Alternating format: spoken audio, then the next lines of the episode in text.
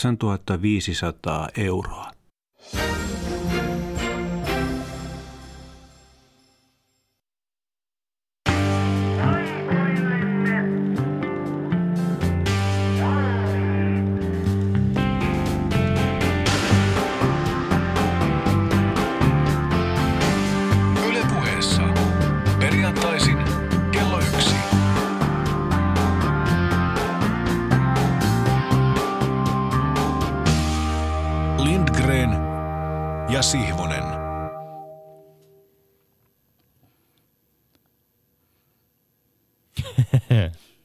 Tervetuloa mukaan. Menikö Petterille kissa, kissa minne se meni? Vai käsikirjoitus lähti karkasin Ei, käsistä? ei. Mä ajattelin, että Tommi sä avaat tänään, mutta... tuota- Ei, ei se näin päin mene. Meneekö se niin päin, että minä avaan tänään? Kyllä se niin päin menee, että sinä avaat. No tällainen pieni hämmennys No saatiin ei tähän mitään, ja aloitetaan tästä sitten rohkeasti. Että tuota, minun piti nimittäin puhua tästä Suomi 100 kuormasta, nyt kun sitä vyöryy kaikkialta ja kaikkialle. Koskee se tavallaan myös tätä meidän lähetystämme. Silloin sata vuotta sittenhän suomalainen urheilu oli valjastettu kansallisen identiteettimme vetojuhdaksi. Suomi juostiin, hypättiin ja heitettiin maailmankartalle, ainakin jos oli viekastelevaa kynäniekka tahko pihkala uskominen. Totuus taisi olla, etteivät ne silloinkaan meistä juuri mitään tienneet. Mutta pointti olikin siinä, että suomalaiset itse saatiin luulemaan, että olemme kaikkien huulilla. Miksi sitten urheilu valikoitui vetojuhdaksi? Miksei jokin muu kulttuurinen muoto? Traditionaalinen mennyt yhteisöllisyys oli sellaista mekaanista solidaarisuutta, jossa solidaarisuudessa ihmisillä olivat melko lailla yhteiset arvot ja päämäärät. Siinä solidaarisuudessa oli koheesiota, ihmiset olivat tiiviisti yhdessä. Nyt kun maailma on yhä moninaisempi ja osittuneempi yhteisiä arvoja ja päämääriä, eli yhteisöllisyyttä ei enää vanhassa määrin ole. Ja niinpä onkin ollut tarve jatkaa ja löytää uusi yhteisöllisyyttä tänne keskelle orgaanista, vähemmän tiivistä ja kohesiota ylläpitävää solidaarisuutta, jossa kunkin yksilön on oltava kuin nomadi, paimentolainen, joka etsii itselleen laumalle lakkaamatta vihreää ruohoa omien kykyjensä mukaan. Tähän eräänlaisena vastaiskuna urheilu sopii erinomaisesti. Urheilu ei ole paikka, jota tarvitsee etsiä, jonka piirissä pitäisi jotenkin katsojana sen kummemmin pärjätä, kamppailla. Urheilun seuraaminen ja osallisuus urheilussa ovat eräänlaista lepoa oikeasta elämästä. Riittää kun valitaan puolet, jätetään oma identiteetti hetkeksi narikkaana, seurataan taitavia suorituksia draaman kaarta ja toivotaan, että oma joukkue tai suosikkiurheilija voittaa. Ja pinnistelemättä saa tajutuksi, että urheilun tarjoama solidaarisuus on paradoksaalisesti paitsi paikallista, myös globaalia. Me tarvitsemme ikään kuin vain hevosen tai juoksijan tai seurantaa aika usein maan, meidän tapauksessa Suomen, jonkun suomalaisen urheilijan tai nykyään yhä kerran maajoukkueen, leijonat, susijengin, koris tai säpämaajoukkueen, että pääsemme mukaan kiinni tuohon mun mainitsemaan globaaliin solidaarisuuteen. Päästään kisaan mukaan, jonka eetoksen jakaa koko maapallon väki. Ja kyllä, oppinut kuulija hoksasi heti ristiriidan siellä. Jos urheilu on universaali kansakuntien suorastaan solidaarisuutta lisäävä rauhanliike, on haastavaa ymmärtää sitä mekanismia, että samalla se on toiminut nationalismin käyttövoimana USAssa, Venäjällä, Natsi-Saksassa ja vaikkapa Suomessa, muutamia mainitakseni. Ää, niin, kun mä kysyin tuossa retorisesti kuulijoilta, että miksi sitten juuri urheilu valikoitui kansallisen projektimme vetojuhdaksi, miksi jokin muu kulttuurinen muoto. Mä hahmottelen vastauksen. Urheilu on yhtä aikaa paikallinen ja globaali asia. Viivelähtö on viivelähtö ja pallokontrolli on pallokontrolli niin täällä Härmässä kuin Kanadassa kuin Barcelonassa. Kieli, joka koskee urheilua, on universaali ja samalla paikallinen. Ja nyt tärkeä pointti. Urheilu sijaitsee leikkauspisteessä, johon voivat kurottaa luvan kanssa niin eliitti kuin rahvas. Ja kaiken aikaa ihmisellä on kaipuu ihmisen luokse. Lämmittelemme yhdessä tiiviisti kansa- ja ihmiskuntana urheilun äärellä. Tapahtuu se sitten stadionilla tai television äärellä. Urheilu generoi tunnetta, se koskettelee herraa ja narria. Sillä saa otteen paikalliseen ja globaaliin. Siksi juuri urheilu valjastettiin kansallisen kysymyksen vankkureiden eteen ilman, ilmeisen niin kuin tehokkaalla tavalla.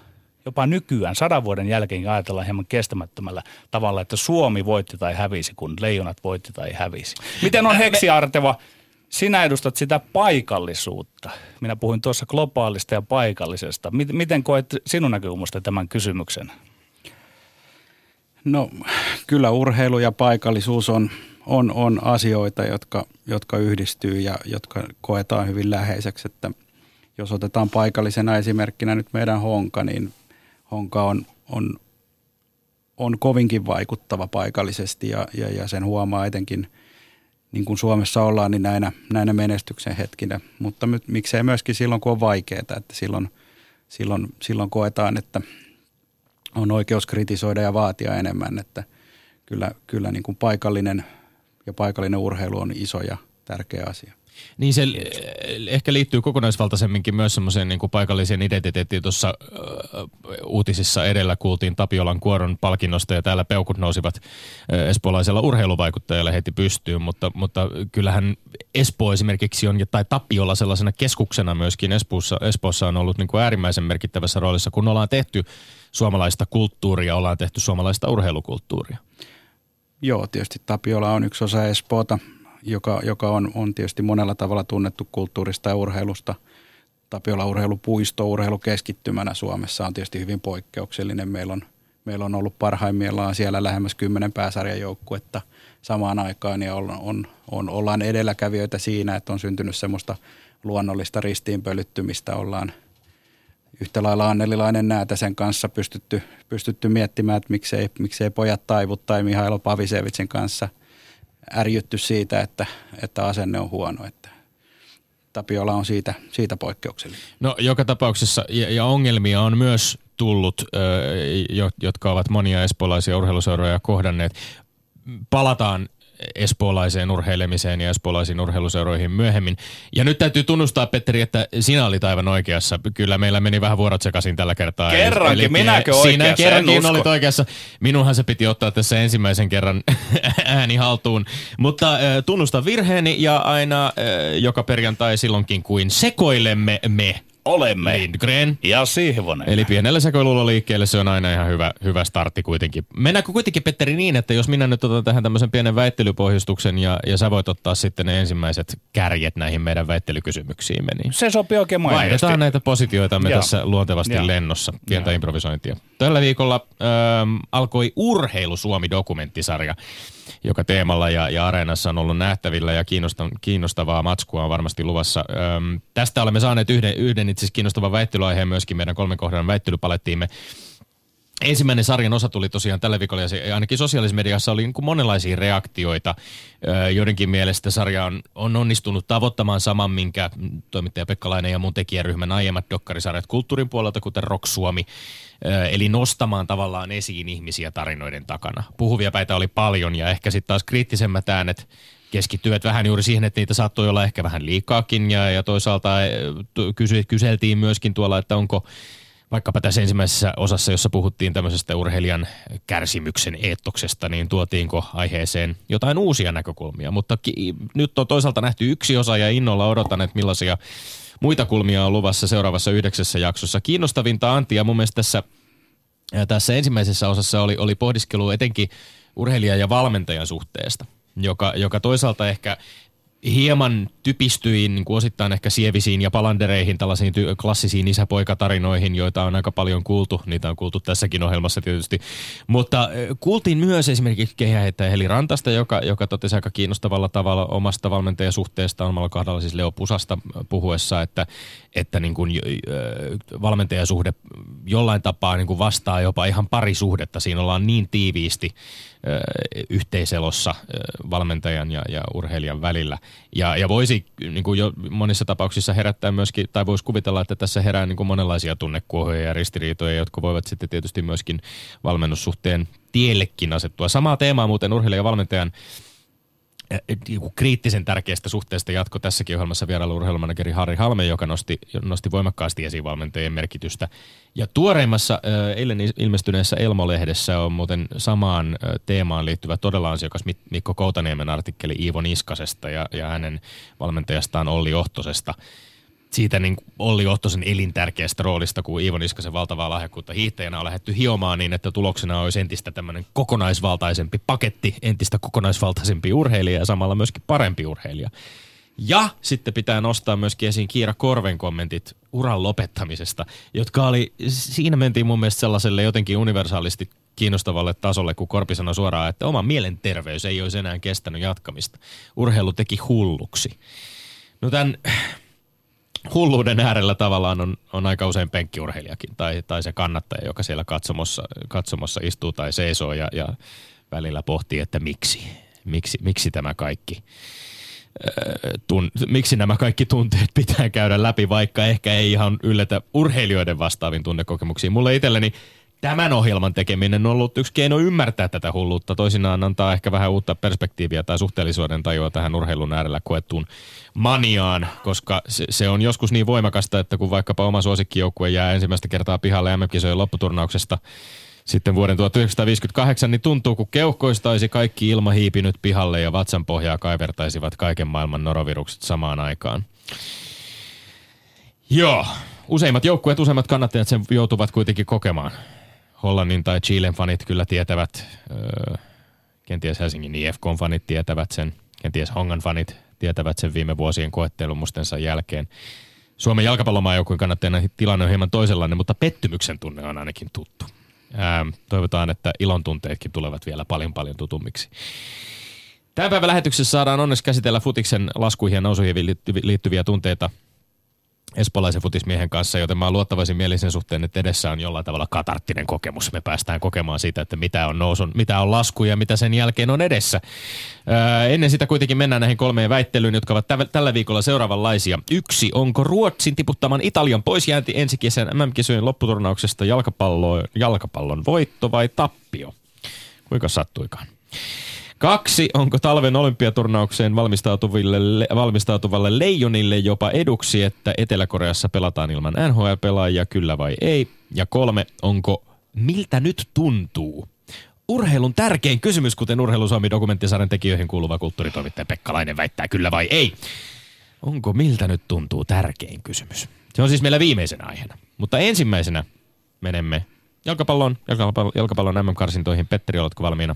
Kyllä, minä olen valmis koettelemaan tätä meidän parisuudettamme nyt. Minä no, olen niin, se no coach ja sinä se urheilija. No niin. Koetellaan, miten käy. Joo. Yksi. Onko Ruotsin tiputtamaan Italian poisjäänti ensi kesän MM-kisojen lopputurnauksesta jalkapallon voitto vai tappio? Voitto, ehdottomasti se on voitto, että Italia jää pois. MM-karsinat osoittivat täsmällisesti sen voimansa, joka sillä pitääkin olla. Siinä tutkitaan eri maiden maajoukkueiden iskukykyä tällä hetkellä. Siinä ei katsota historiaan, tietenkään. Siinä ei katsota määränsä kauemmaksi tulevaisuuteen, vaan setvitään tämän hetken parhaita maajoukkueita pelaamaan maailman mestaruudesta. Urheilu ja sitä mukaan jalkapalloilu elävät siitä, ettei menneisyyden voitolla tai tappelulla ole enää merkitystä. On vain jalkapallon voitto, että nyt Italia jää sivun nuolemaan haavojaan, etsimään syyllisiä, vaihtamaan tekijöitä, tuunaamaan pelikirjansa ja yleensä kehittämään toimintaansa, jos mieli takaisin. Mä tervehdin suurella ilolla paitsi Ruotsin kisapaikkaa myös Italian putoamista. Först och främst är jag väldigt glad att Sverige är klart för VM i Ryssland, eli heija heija vaan länsinaapurille sekä historiallisesta, eh, historialliselle kolmen Pohjoismaan koplalle, joka ensi kesänä pelaa Venäjällä. Mä oon iloinen ulkourheilullisista syistä. Sen sijaan jalkapallon kannalta oli tietysti tappio, että joukkue, joka hallitsi mennen tullen kumpaakin osaa jatkokarsinnasta, ei saanut ohitettua ruotsalaista Scanian bussia Tukholmassa eikä Milanossa. Ei mitään pois Ruotsilta, upea puolustustaistelu, tavallaan Italian asein. Ja Italian jalkapalloliitto saa syyttää itseään ennen kaikkea päävalmentaja Venturan valinnasta, mutta jalkakannon, jalka, jalkapallon kannalta on myös tappio, että Italian kaltaiset suuret ja tunteita herättävät futismaat jäävät tämän kisojen lopputurnauksen ulkopuolelle. Jokin osa kisojen hohdosta siinä vaan yksinkertaisesti häviää. Mitään epäoikeudenmukaista se ei tietenkään ole. Urheilu on oikukasta ja raakaa. Siis Lindgren, miksi Scanian pussi oli nyt jotenkin väheksyttävä pelitapa? Italiahan on itse tunnettu läpi historiassa erittäin laadukkaasta puolustamisesta ja pisteliäisyydessä. Se ei ollut mitään säällistä logiikkaa nyt. No laadukkaan puolustamisen eh, rinnalla voi kulkea myöskin tehokas ja, ja, ja aktiivinen, aktiivinen hyökkääminen. Ei tämä ole välttämättä niin yksinkertaista ja mun mielestä jos puhutaan siitä jatkuvasti toistellaan catenaccio, catenaccio, catenaccio. Ei sitä täällä toistella nyt, älä sekoita. Ei nyky-Italiassa ole välttämättä siitä kyse. Mun mielestä on erikoista, että mies, joka aina kun on vaan mahdollista korostaa sitä, että pelitakli, pelitaktiikka ja tyyli on vähintäänkin yhtä merkityksellistä kuin tulokset ja että aktiivinen pelitaktiikka on se, jota pitäisi suosia, niin riemuitsee nyt kun rannalle jää joukkue, jolla oli niin, toisessa osassa 76 oli tämmöinen ottelupari. Se ratkaisee tietysti pitkässä juoksussa, minkälainen se pelitapa. Mutta siis ainahan noista kisoista jää suuria ja tunteita herättäviä futismaita pois, niin kuin sä sanoit. Mutta hei, aina tämän asian kanssa on tultu sääli. toimeen. Miksi juuri Italian poisjäänti olisi nyt sen kummempi? Perustele.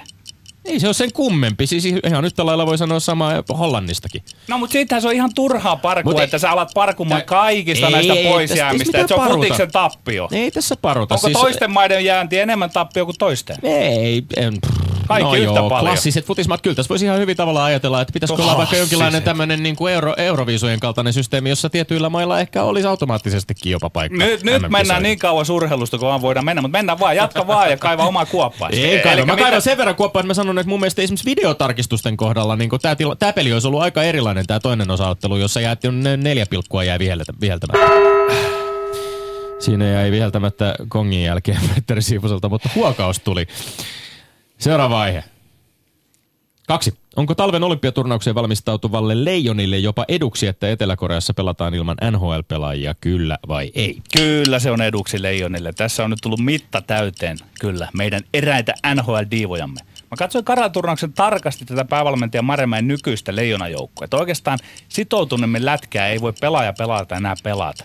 Menon verrattuna vaikkapa maailmankapi oli silmiin pistävä. Maailmankapissa osa meidän NHL-pelaistamme sitoutuu joukkueen huoneentauluun pelaamiseen vain 99 prosenttisesti. Ja se ei riitä. Silloin jäällä luisteli laumapelaaja ja nyt se luistelee tiivis joukkue. On lisäksi hyvä, ettei Maremäen tarvitse nyt ainuttakaan niistä NHL-pelaistamme joukkueeseen pyytää, jotka hieman epämääräisesti kieltäytyvät viime kevään MM-kisoista. Ei ole eduksi Leijonille. Tai siis totta kai on edulle, eduksi Leijonille se, että olympiaturnaus vertautuu tasoltaan nyt sitten entistä enemmän näihin jokakeväisiin MM-kisoihin kuin olympiaturnaukseen sellaisena, kun se on totuttu Naganosta asti tuntemaan. Koska paremmat mahdollisuudethan Suomella on jopa olympiakultaa nyt, kun maailman parhaat eivät ole mukana.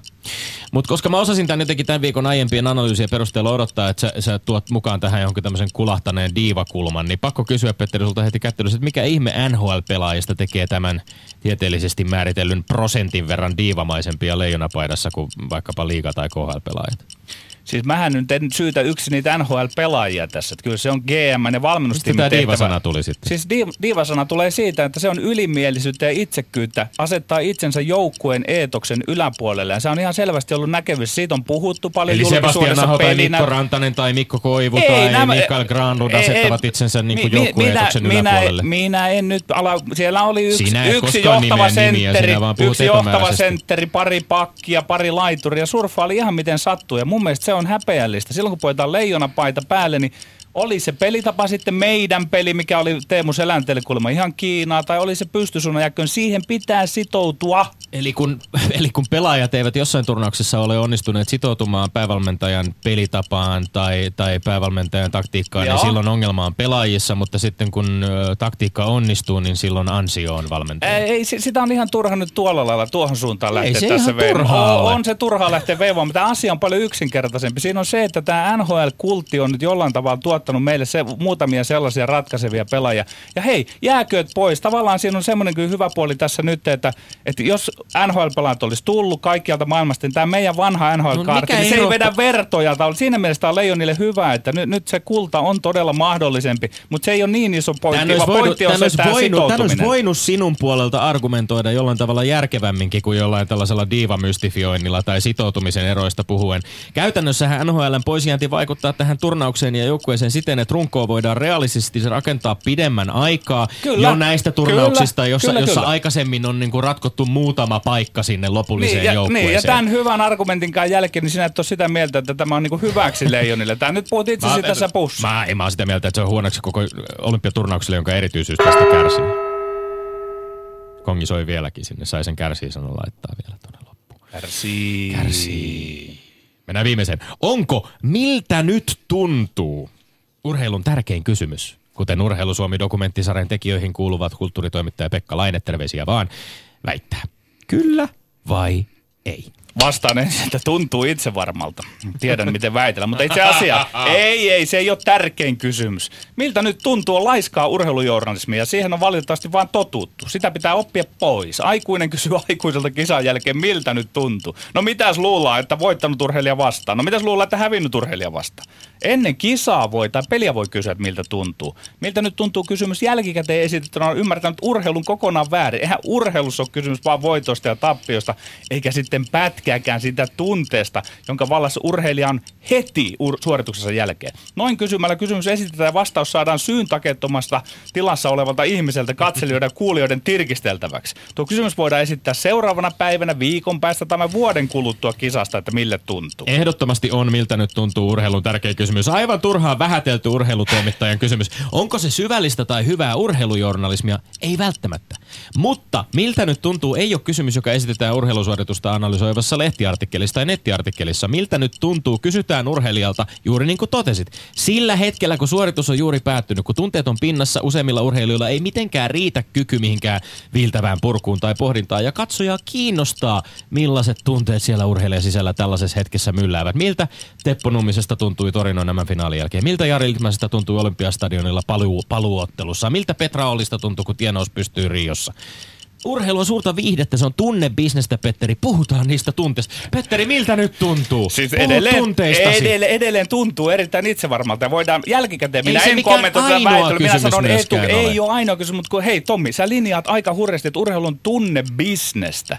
Niin sitten me voidaan nostaa kätemme pystyyn. Eli on urheilu, se synnyttää tunnetta ja siitä tehdään bisnestä. Ja se perustelee mukaan miltä tuntuu tämän kysymyksen. Niinkö tämä sun logiikka menee? Bisnestä. Se, ei se ole pelkästään sitä, mutta se on myös sitä. Harvoin se on myöskään ainoa kysymys, joka urheilijalle Tunne esitetään. Sehän bisnestä. toimii semmoisena pikku jäämurtajana, kun yritetään saada jonkinlainen yhteisurheilijan ja toimittajan välille. Li- Lisäksi se on mun mielestä nerokas kysymys sen takia, että ihan riippumatta siitä, mitä haastateltava itse asiassa vastaa, niin me nähdään ja tulkitaan urheilijan reaktioita, äänensävyjä ja kaikkea, mikä kertoo meille tämän urheilijan Ja, ja tämä uudestaan ja uudestaan, niin kuin lapset katsovat Ei uudestaan piirrettyjä- ja uudestaan. Sitten tulee uudestaan lisää ja muita uudestaan. puhuvia peitä. Tulee valmentajia, jotka kertovat, minkälaista Joo, joo, mutta aina aloitetaan uudestaan uudestaan suoritusta. tällä samalla. Niinkö? Aina, aina No vaan siinä, jatketaan. siinä ja, on semmoista niin. tiettyä kaunista Ritu- perinteen kaikua. Niin, niin kuin lapset tykkää rituaaleista, ne katsoo saman piirretyn uudestaan ja uudestaan, niin nyt sitten tässä pakotetaan, tai ihmiset jopa aikuiset suorastaan suostuvat tähän niin No mielestä, arvottomaan mun mielestä on leikkiin. kiinnostavaa, että kulttuuritoimittajan näkökulmasta joku Pekka Laine, joka haluaa tavallaan nostaa esiin, Ehkä hän että ei tätä ymmärrä vähätellään, urheilusta. tätä vähätellään. Ehkä hän antaa silloin sellaisen perspektiivin, että ei välttämättä katsoja kaipaa sen, miltä nyt tuntuu kysymyksen tilalle heti mitään viivelähtöanalyysiä tai aidan ylitysanalyysiä tai Ei. vai- vauhdinjakoanalyysiä. Niin, mutta kun tässä, tässä on nyt kyse siitä, että ei saisi aliarvioida sitä katsojaa. Alivia, ali, aliarvioidin, aliarvioimmeko me katsojia tai kuulijoita, se jääköön tuomarin päätettäväksi, kun pääsemme seuraavaksi jakamaan pisteitä näistä kolmesta aiheesta. Ylepuheessa Lindgren ja Sihvonen. No niin, Heksi Arteva, FC Hongan general manager, urheilutoimenjohtaja, tuomari ja ylipäällikkö Lindgren ja Sihvosen päivän lähetyksessä. Ota ohjat käsiisi, voit edetä haluamassasi järjestyksessä. Ja Joo, kiitoksia, tota, kiitoksia ansiokkaista väittelystä. Arvostellaan nämä nyt siinä järjestyksessä, että aloitetaan kolmosesta, sitten mennään kakkoseen ja ykköseen. yes. Ö, kolmos kohta oli tämä, miltä nyt tuntuu proosa. Kysymys itsessään on, on, on huono, mutta, mutta tota, mä ymmärrän Tommia siinä, että se osuu ehkä paremmin siihen hetkeen, kun pää on tyhjä. Ei siinä urheilija ikinä mitään syvää analyysiä heti pysty antamaan. Öö, ja tota, siinä mielessä se osuu aika hyvin. Öö, Petterin kanssa on samaa mieltä siitä, että, että voiko tyhmempää kysymystä olla. Siihen tiedetään aina vastaus, olet voittanut, niin tuntuu hyvältä, olet hävinnyt, niin tuntuu huonolta. Mutta tota, tämä oli ehkä semmoinen rinnanmitalla ratkaisu tässä näin ja öö, Petteri nyt, kun täällä on, on, on kuitenkin manageri arvostelemassa, niin bisnestä ei saa ikinä vähätellä ja sen takia tämä menee Tommille, tämä eka. Bisneksellä, okei, Bisneksellä. hyvä, hyvä. Bisneksellä. Eli, Hyväksytään, eli hyväksytään. meidän täytyy hyväksyä se, se, se tähän, tähän mukaan. Hippi meni bisneksellä johtoon. Hippi meni bisneksellä johtoon. Sellaisia ne hipit nykyisin on. Uh, toinen kysymys, kakkonen oli tämä, oli tämä olympialaiset mm. ja leijonat. Ja tota, managerin roolissa mä koen, että mun tehtävä yleisestikin on aina etsiä ympärilleni itseäni älykkäämpiä ihmisiä ja asiantuntemusta, niin kävin tuossa toivotin hyvät matkat ja kävin keskustelun tuossa, kun ajelin tänne tuon GM Jeren, Jeren kanssa, Lehtisen Jeren kanssa ja puhuttiin tästä automatkalla ja ollaan, ollaan siinä kyllä samoilla, samoilla jäljillä. Mä perustan tämän päätöksen nyt ihan puhtaasti siihen, miten mä itse tämän näen. Mä en usko siihen, että olympialaiset ikinä laantuu MM-kisojen tasolle sen takia, että sieltä puuttuu parhaat pelaajat.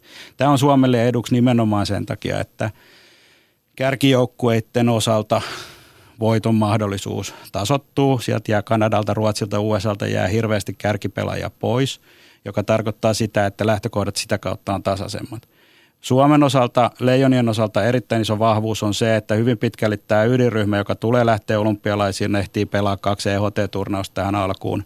Ja sitä kautta meidän joukkue pelaaminen, varmasti joukkue kohesio on, on sillä tasolla, että meillä on paremmat mahdollisuudet voittaa. Eli tämä meni, tämä meni Petterille mm. yes. ja, ja hyvin, hyvin niin kuin selkeiden, selkeiden kanssa. Ja tässä yhteydessä eikö me lähetetä onnittelut Jerelle, joka kuuntelee – viikon päästä nousee kaksi kutonen Dallasissa kattoon ja sen, siitä onnitellaan, eikö näin? Es- Espoossakin on paitaa jäädytetty. Espoolaisen jääkiekon kasvatti Jere Lehtinen. Kyllä joo. Maanantaina lento sinne ja perjantaina juhlat. Mahtavaa, onnittelemme lämpimästi. Tämä käy. Jännittävää se on, on, on nähdä kyllä äh, niin, olympialaisten ja, ja äh, MM-turnauksen erot. Ja jännittävää on nähdä myöskin, että tuleeko tämä olemaan nyt sitten jollain tavalla pysyvä – tila, jossa, jossa NHL-pelaajia ei kenties seuraavissakaan on talviolympialaisissa tule näkemään, vai onko, onko niin kuin väliaikaisesta poissaolosta kyse?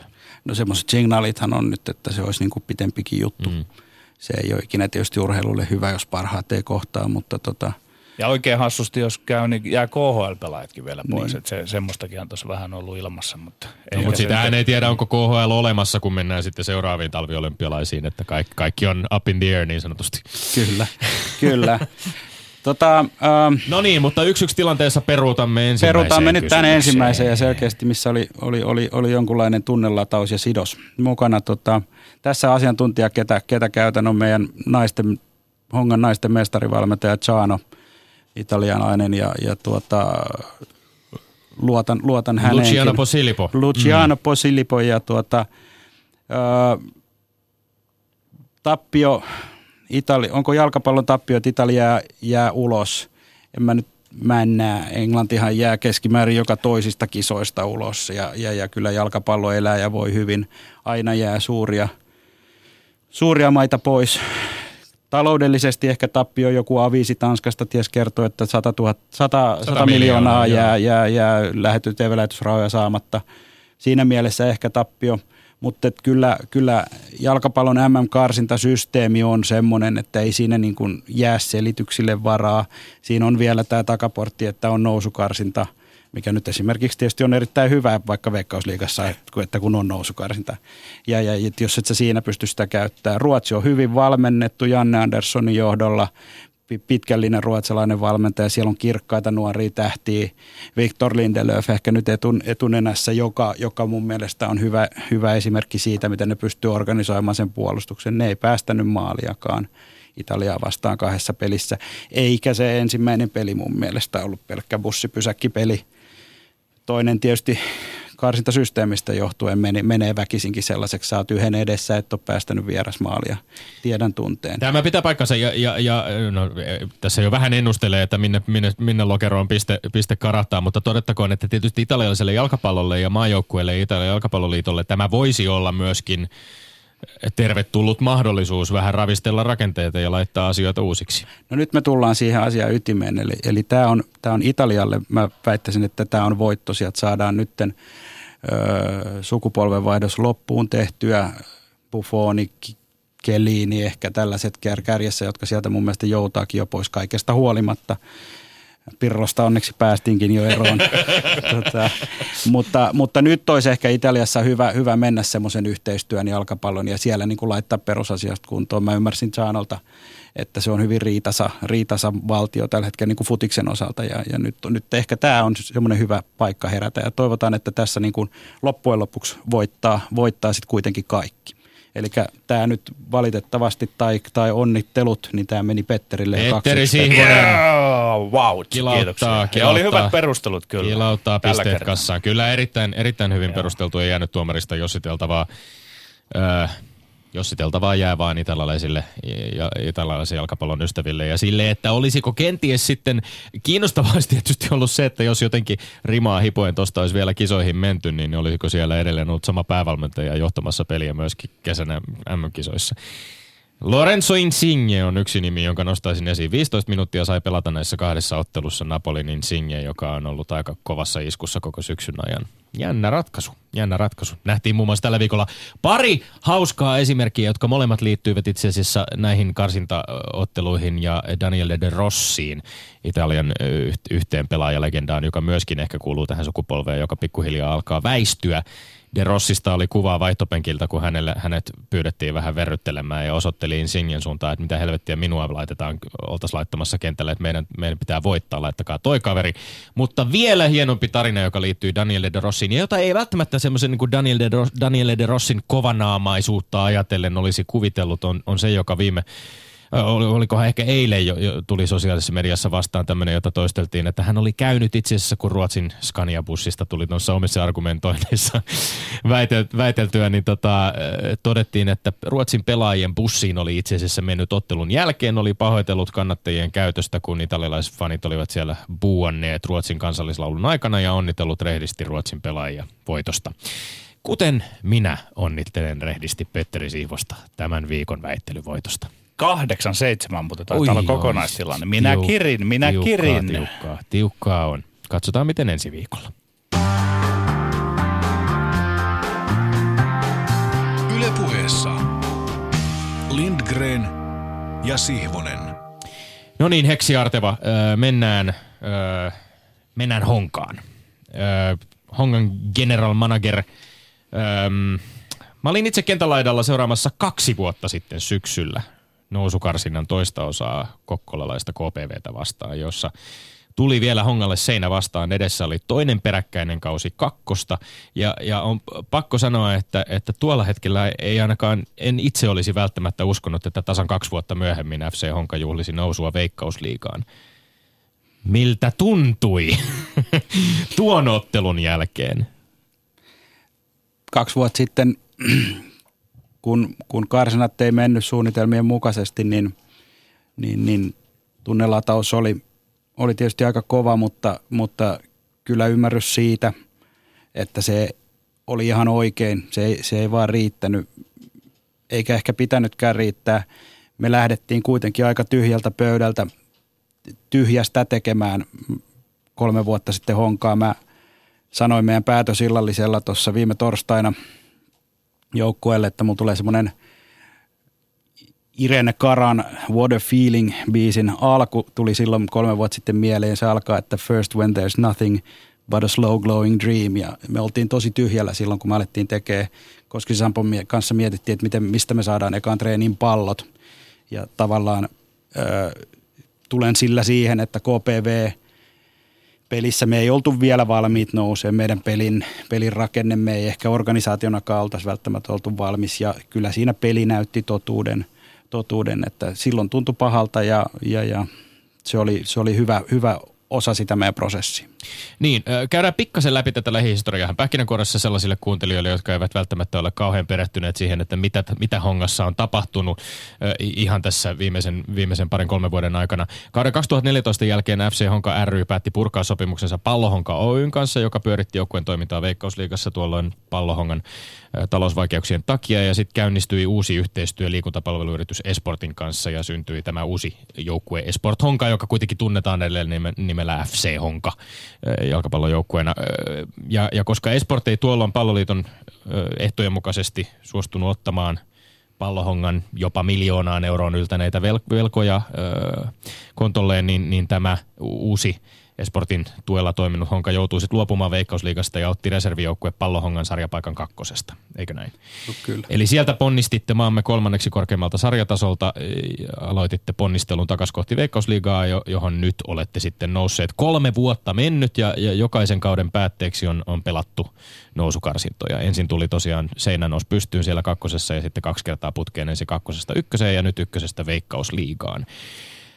Öm, tässä on, Elmolehti kuvaa tätä tapahtunutta näin. Paljon on muuttunut on-sana kursiivilla.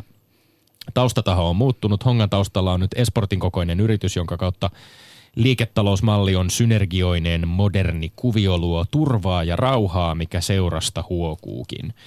Pystytkö vähän avaamaan tätä, mistä tässä puhutaan, kun puhutaan synergiasta ja puhutaan turvasta ja rauhasta?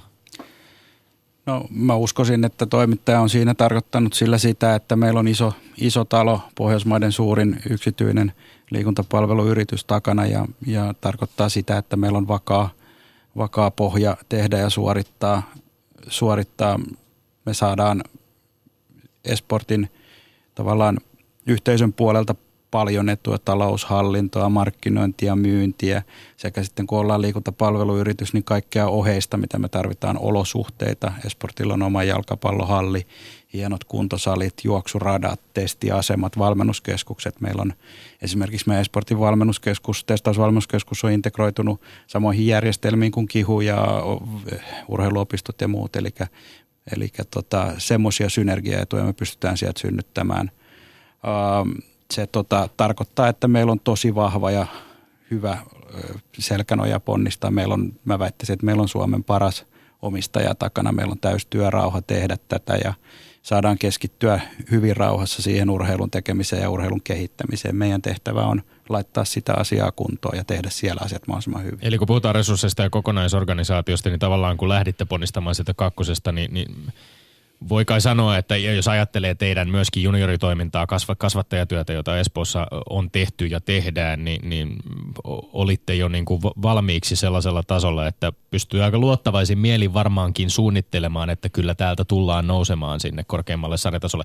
En tiedä, ajattelitteko, että se tapahtuisi ihan kolmessa vuodessa, mutta...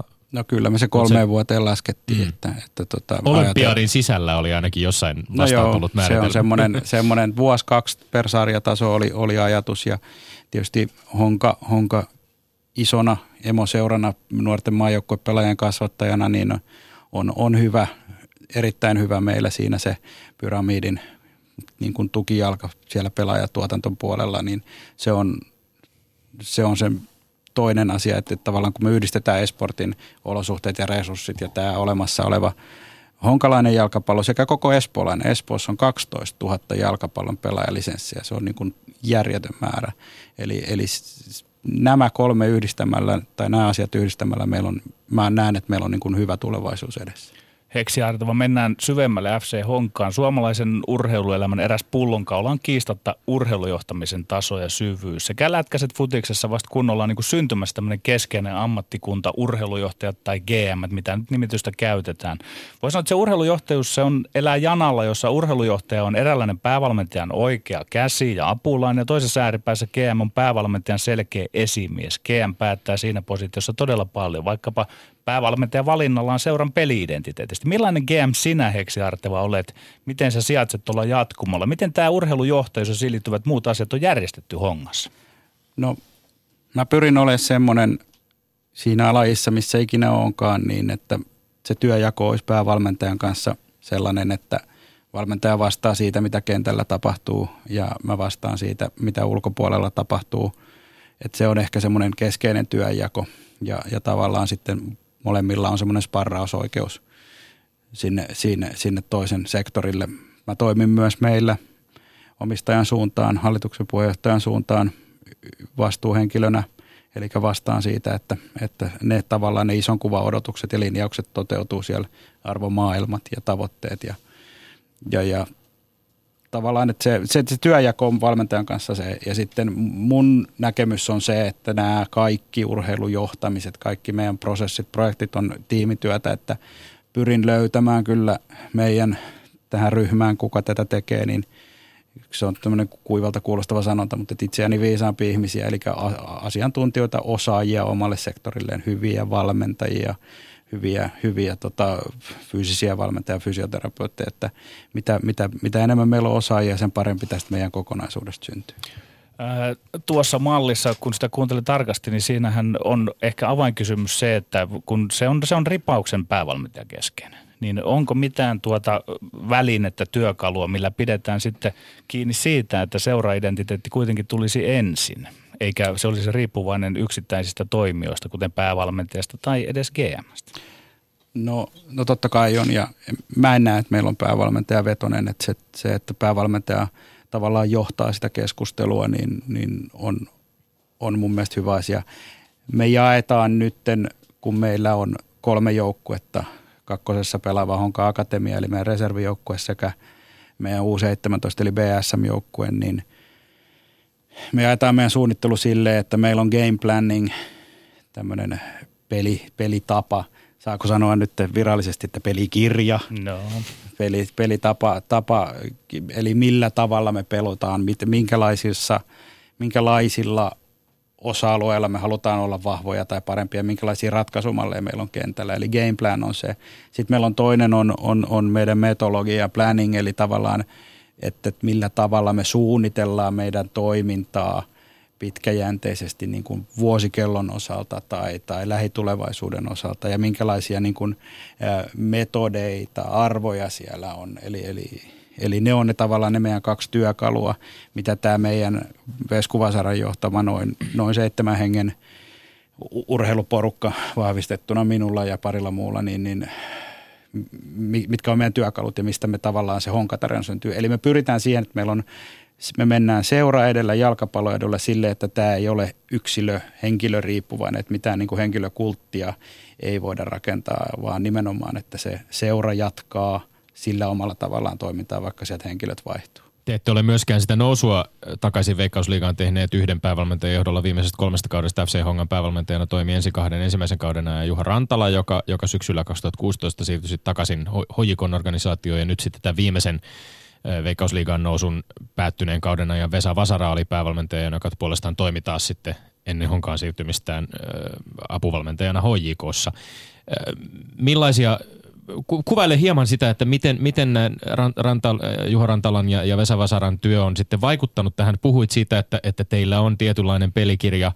Öö, onko se pelikirja muotoutunut tavallaan Rantalan ja, ja, ja Vasaran työn seurauksena? Onko se, muuttunut, onko se muotoutunut ihan äskettäin tämän, tämän seitsemänhenkisen tiimin, josta puhuit sen niin kuin kollektiivisen työn seurauksena. M- miten siihen on päädytty? Minkälaista jalkapalloa Honka haluaa pelata kaikilla tasoilla? No kyllä, kyllä siis kyseessähän on prosessi, eli sehän kehittyy koko aika. Ja, ja, ja tämän hetken tuotos on varmaan näiden kaikkien sun mainitsemia osiensa summa. Öö, mä tota, uskon siihen hongassa on aina ollut semmoinen, tai pitkään ollut semmoinen käsitys, ja mikä, mihin me uskotaan edelleen, että, että se pallo on se vallan väline, eli me pyritään kyllä hallitsemaan sitä palloa, pyritään toimimaan, toimimaan siellä kentällä ryhmänä. Uudessa Elmolehdessä oli hyvä kirjoitus, tämmöinen kalaparvikirjoitus, mm. eli, eli tavallaan miten, miten reagoidaan ryhmänä silloin, kun tilanteet muuttuu, negatiivinen transitio, positiivinen transitio, näitä tämmöisiä hienoja termejä, mutta ajatuksena se, että meillä on kaikilla niin kuin roolit ja odotukset selvillä, että jokainen pelaaja pystyy keskittymään sitä kautta pelaamiseen, että se tietää roolinsa ja odotuksensa hyvin tarkkaan siellä kentällä. Niin, identiteetistä kun puhutaan myöskin, kun olin itse tätä ratkaisevaa Helsingissä pelattua nousukarsinnan toista osaa seuraamassa, niin, niin keskustelimme muun muassa ystäväni kanssa siinä, siinä tästä niin kuin paluusta esimerkiksi keltamustiin raidallisiin peliasuihin ja siihen, minkälainen vaikutus, ihan imagollinenkin vaikutus tällaisilla pe- peliasujen värityksillä ja peliasuilla on keltamustissa raidoissa klassisissa futis- tai palloilujoukkueen väreissä, jota vaikkapa AIK tai Borussia Dortmund tai Pittsburgh Steelers kantavat. Tämä joukkue tekee nyt sitten paluun suomalaisen futiksen korkeimmalle tasolle, jossa sen brändin brändiin on näiden värien lisäksi kuulunut myöskin menestys. Honka oli siis yhdeksän kauden mittaisen edellisen veikkausliigataipalensa aikana peräti seitsemän kertaa neljän parhaan joukossa. Oli kolme kertaa hopealla veikkausliigassa. Sananen tulevaisuudesta. Miten tämä joukkue nyt, kun se tekee paluun veikkausliikakartalle, mikä sen pelilliset, mitkä ovat sen pelilliset tavoitteet? Tullaanko Hongassa ihan, ihan aidosti heti alusta lähtien taistelemaan kärkisijoista vai onko nyt jonkinlainen pysyvyys ja jatkuvuus sille veikkausliigassa pelaamiselle se ensimmäinen tavoite? No mä ehkä jakasin sen sille, että on kaksi eri asiaa puhua pelillisistä tavoitteista tai kilpailullisista tavoitteista, että pelillisesti me halutaan kehittää koko aika tätä meidän peliä – ja sitä kautta, että meidän pelaajat pelaa parempaa jalkapalloa ja kilpailullisesti tietysti me tullaan uuteen sarjaan nousia joukkueena. Meillä on, meillä on ää, kuitenkin ihan silleen veikkausliiga kokenutkin ryhmä näyttäisi sitten uusia pelaajia, ketkä tulee, niin on, on, on osa ainakin riittävän kokeneita, veikkausliiga kokeneita, niin, niin mä arvioisin, että ehkä kilpailulliset tavoitteet, no, no, no ne tarkentuu tietysti sitten myöhemmin, kun tiedetään millainen ryhmä meillä on ja ennen kaikkea minkälaisia ryhmiä muilla on, mutta kyllä me, me lähdetään tavoittelemaan keskitason yläpuolelle mm, ja, ja, ja pelillisesti tosiaan, niin me halutaan käyttää nämä kilpailuedut, mitkä meillä on. Tämä talvi on meidän aikaa, koska meillä on esportissa Suomen parhaat olosuhteet, niin nämä on niitä hetkiä. Meidän B-reservi on jo harjoitellut kaksi viikkoa. Edustusjoukkue tulee vuosilomalta 4. joulukuuta takaisin ja niin nämä on ne kuukaudet, milloin me otetaan sitä, käytet, hyödynnetään sitä kilpailutua, mikä meillä on. Sisäolosuhteet on kunnossa, mutta, mutta se yksi asia, josta on ollut puhetta, on, on ollut sitten taas tämä areena, jolla pelaatte ja, ja tietysti monenlaisia suunnitelmia vuosien varrella on ollut jossain vaiheessa Espooseen Tapiolan urheilupuistoon kaavailtiin jopa yli 20 000 katsojaa futistadion ja suunnitelmat on, nämä suunnitelmat on, on kuopattu. Mutta mikä on tämänhetkinen tilanne, koska tällä hetkellä Honka ilmeisesti kaikilta muilta osin täyttää Veikkausliigan vaatimukset, mutta, mutta ei niin kuin nykyisen peliareenan osalta? No me tullaan hakemaan tai ollaan haettu poikkeuslupaa pelata tämä siirtymäkausi vielä nykyisellä nykyisissä olosuhteissa, kilpailuolosuhteissa, joita kehitetään sen mukaan, mitä kohtuullisesti pystytään. Pitkän tähtäimen suunnitelma, me ollaan haettu suunnitteluvarausta jalkapallostadionille, joka on UEFA 3 kategoriaa, kategoriaa noin 5000, vajaa 6000 katsojaa. Me ei puhuta enää meidän hankkeessa pelkästään jalkapallostadionista, vaan Esport Honka Football Campuksesta, eli siinä on mukana majoitusta, asumista, elämistä ennen kaikkea. Siinä on hieno, hieno uusi monipuolinen akatemiakeskus, eli me halutaan ratkaista sitä ongelmaa tai haastetta se olosuhteen osalta vähän laajemminkin, eli me Football me saataisiin tämä koko meidän tärkeä paletti kasaan. Kolme lämmitettävää ulkonurme, eli se on niin kuin espoolaiselle, honkalaiselle ja koko espoolaiselle jalkapallolle tosi iso ja tärkeä hanke. Ylepuheessa Lindgren ja Sihvonen. Puhutaan hetki, jokunen sana suomalaisen jalkapallon kokonaistilasta. Ja olen hengessäni paljon pohtinut sitä, että futiksella on todella paljon lisenssipelaajia ja vaikkapa koripalloilulla ei niinkään ole, mutta silti koripalloilussa saadaan tavallaan parempia tuloksia aikaan. Ovatko nämä kaksi lajia vertailukelpoisia ja olisiko jalkapalloilulla jotain opittavaa sieltä koripallon puolelta? Vai jos mennään vaikka sen pelaajapolku käsitteen kautta tätä kysymystä päin, niin olisiko niissä jotain yhdistettävää vai pitääkö ne pitää erillään? No tietysti isomman haasteen muodostaa vaikka kansainvälisesti kaksi jättiläislajia onkin, niin kansallisesti koripallo on noin 19 000 lisenssin laji Suomessa, jalkapallo on noin 140 000 lisenssin laji Suomessa, eli suoraan, suoraan semmoiset käytänteet, koripallo tekee loistavaa työtä pienestä lisenssimäärästä ja heillä on erittäin hyvä ja looginen putki nyt, että, että puristetaan ne timantit siellä märskyssä, märskyssä ja sitä kautta siitä sitten johdatetaan ne yliopistomaailmaan jenkkeihin ja siitä sitten mahdollisesti ammattilaisena takaisin Suomeen. Jalkapallossa tämä lisenssimäärä meidän, meidän, meidän tota, ikäluokat on noin seitsemänkertaisia koripalloon verrattuna, niin se ei ihan suoraan tuollaisella ole mahdollista. Me ei pystytä tunnistamaan niistä nuorista pelaajista sitä 20 tai 10 kärkeä, minkä koris pystyy. Ehkä helpompi on todeta, että, että meille pitää tehdä jalkapallon malli ja se tarkoittaa mun mielestä sitä, että jalkapallohan on hyvin seurakeskeinen laji. Täällä on seurat, jotka on sitten Suomessa ja mennään ulkomaille seuraan. Koriksessa sä meet yliopistoon, yliopiston joukkueeseen, sitten sä meet toisenlaisen ammattilaissarjan. Et jalkapallon malli on mun mielestä se, että meillä pitää olla entistä vahvempia seuroja tässä välissä, jolloin meille syntyy laadukkaita alueellisia harjoituskeskuksia, seuravetoisina olosuhteita, olosuhteita sinne ja sitä kautta meille syntyy niin kuin leveämpi se pyramidi entistä myöhemmäksi, jolloin me pystytään tuomaan laadukkaampaa arkeen enemmän ja enemmän ja vanhempia ja vanhempia ikäluokkia. Meillä on tällä hetkellä viisi eliittitason seuraa Sami Hypi Akatemian johdolla. Suomessa HJK, Honka, Käpa, Tepsi, Ilves ja mun mielestä Niiden vaatimustasoa pitäisi nostaa ja tulevaisuudessa meillä pitäisi olla ehkä kymmenen Oulua, Rovaniemeä, Kuopiota, tällaista mukaan. Mi- mitkä ne kriteerit on, jonka mukaan nämä viisi eliittiseuraa määritellään eliittiseuroiksi? Siellä tuli... Se on tämmöinen laatusertifikaatti, se on mun käsit- se on semmoinen viisi senttiä paksu epos, että se referointi tässä on hyvin vaikea. Mutta se on, niin kuin, se on Sami Hypi Akatemian johtosta toimintaa. Forsman Lampinen – tiimeinen siellä tekee ansiokasta työtä suomalaisen futiksen eteen. Mutta pelaaja, pelaajapolusta on puhuttu paljon ja, ja junioripelaajien kehittämisestä, lahjakkuuksien hiomisesta. Aika poikkeuksellista oli mun mielestä myöskin, että esimerkiksi Helsingin Sanomissa uutisoitiin lokakuussa, kuinka Honka oli kaapannut Käpasta eli juniorifutiksen suurseurasta Käpylän pallosta B-juniorit viime vuonna Suomen mestaruuden luotsanneet Tero Tainion ja Abdi Mohamedin riveihinsä. Kertooko tämäkin jonkinlaisesta niin kuin ajattelutavan muutoksesta, että, että pikkuhiljaa aletaan ihan oikeasti ymmärtää, että se ammattimainen suhtautuminen valmentamiseen myöskin junioritasolla on se tapa, jolla, jolla tämän maan futis kääntää kurssiaan? No ammattimainen on ehkä semmoinen vähän haastava sana. Me puhutaan ty- nykyisin on oikein ehkä, tai niin kuin paras termi, mitä mä tykkään käyttää, on se arjen laatu. Eli mitä laadukkaampaa arkea me pystytään tuomaan näille nuorille, niin sen paremmat mahdollisuudet niillä on kokeilla niitä rajoja. Eli harjoitella riittävän laadukkaasti, riittävän paljon.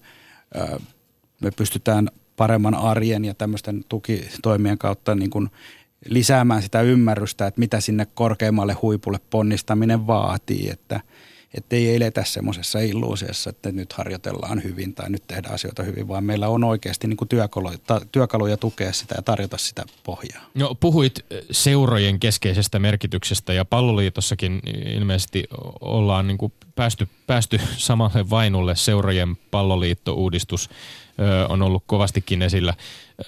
Urheilutoimittaja Saku-Pekka Sundelin aikanaan kuvasi jokin aika sitten, että viime vuoden puolella Iltasanomissa palloliiton organisaatiota – olemassa olevaa organisaatiota kaf, kafkamaiseksi hallintahimmeliksi, mistä, mistä pitää antaa, antaa pisteet. Artikkelissa vallan linnake, mutta tätä nykyistä järjestelmää ollaan nyt ilmeisesti purkamassa ihan, ihan todenteolla ja, ja olet hieman käynyt läpi yksityiskohtia siihen liittyen. Millä tavalla näet, että on, onko palloliitossa ihan tosissaan nyt, ollaanko siirtymässä siihen suuntaan, että konkreettisesti saataisiin rahaa siirrettyä rakenteista ihan oikeasti siihen kaikkein keskeisimpään toimintaan? No seurojen palloliittohan on hanke, joka, joka nimenomaan uudistaa ja ottaa kantaa tähän. Mä olin, mulla oli aikanaan kunnia olla mukana salibändissä tekemässä pienemmässä koossa vähän vastaavanlaista vanhan liiton, vanhan, vanhan tyyppisen lajiliiton uudistusta uudeksi palveluorganisaatioksi prosessia niin kuin maajoukkueiden osalta ja, ja se, se oli niin kuin erinomainen silleen menestystarina, että siellä ymmärrettiin, että mitä se nyky, nykypäivä vaatii. Seurojen palloliitto on vastaava hanke. Me si- palloliiton Tarkoituksena on siirtyä tehokkaammin toimivaan kansalliseen lajiliittoon, joka tarkoittaa, että siellä pystytään nyt esimerkiksi purkamaan tämmöisiä vanhakantaisia piirirakenteita, jotka on valitettavasti tullut siinä mielessä tiensä päänsä, että ne on niin kuin äärettömän tehottomia. Että me ei tarvita niin kuin moninkertaista samaa järjestelmää, jotka ylläpitää pahimmillaan niin, että piirit koteloituu ja ei puhu keskenään ja näin ja näin ja näin.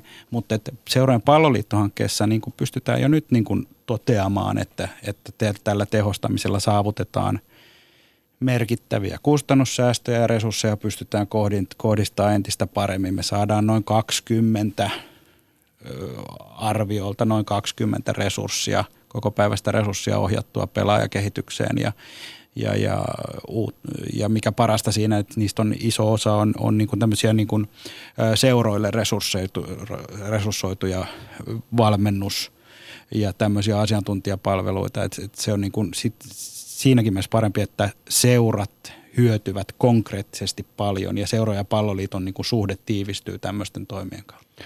No tämä seurojen palloliitto, se kuulostaa oikein hyvältä, mutta missä määrin sitten kaivataan sinne ihan keulille johtohahmoa? Onko sinulla heksiartava kanta, että minkä tyylistä puheenjohtajaa palloliitto tällä hetkellä kaipaa? Tilannehan on jännittävä ja auki.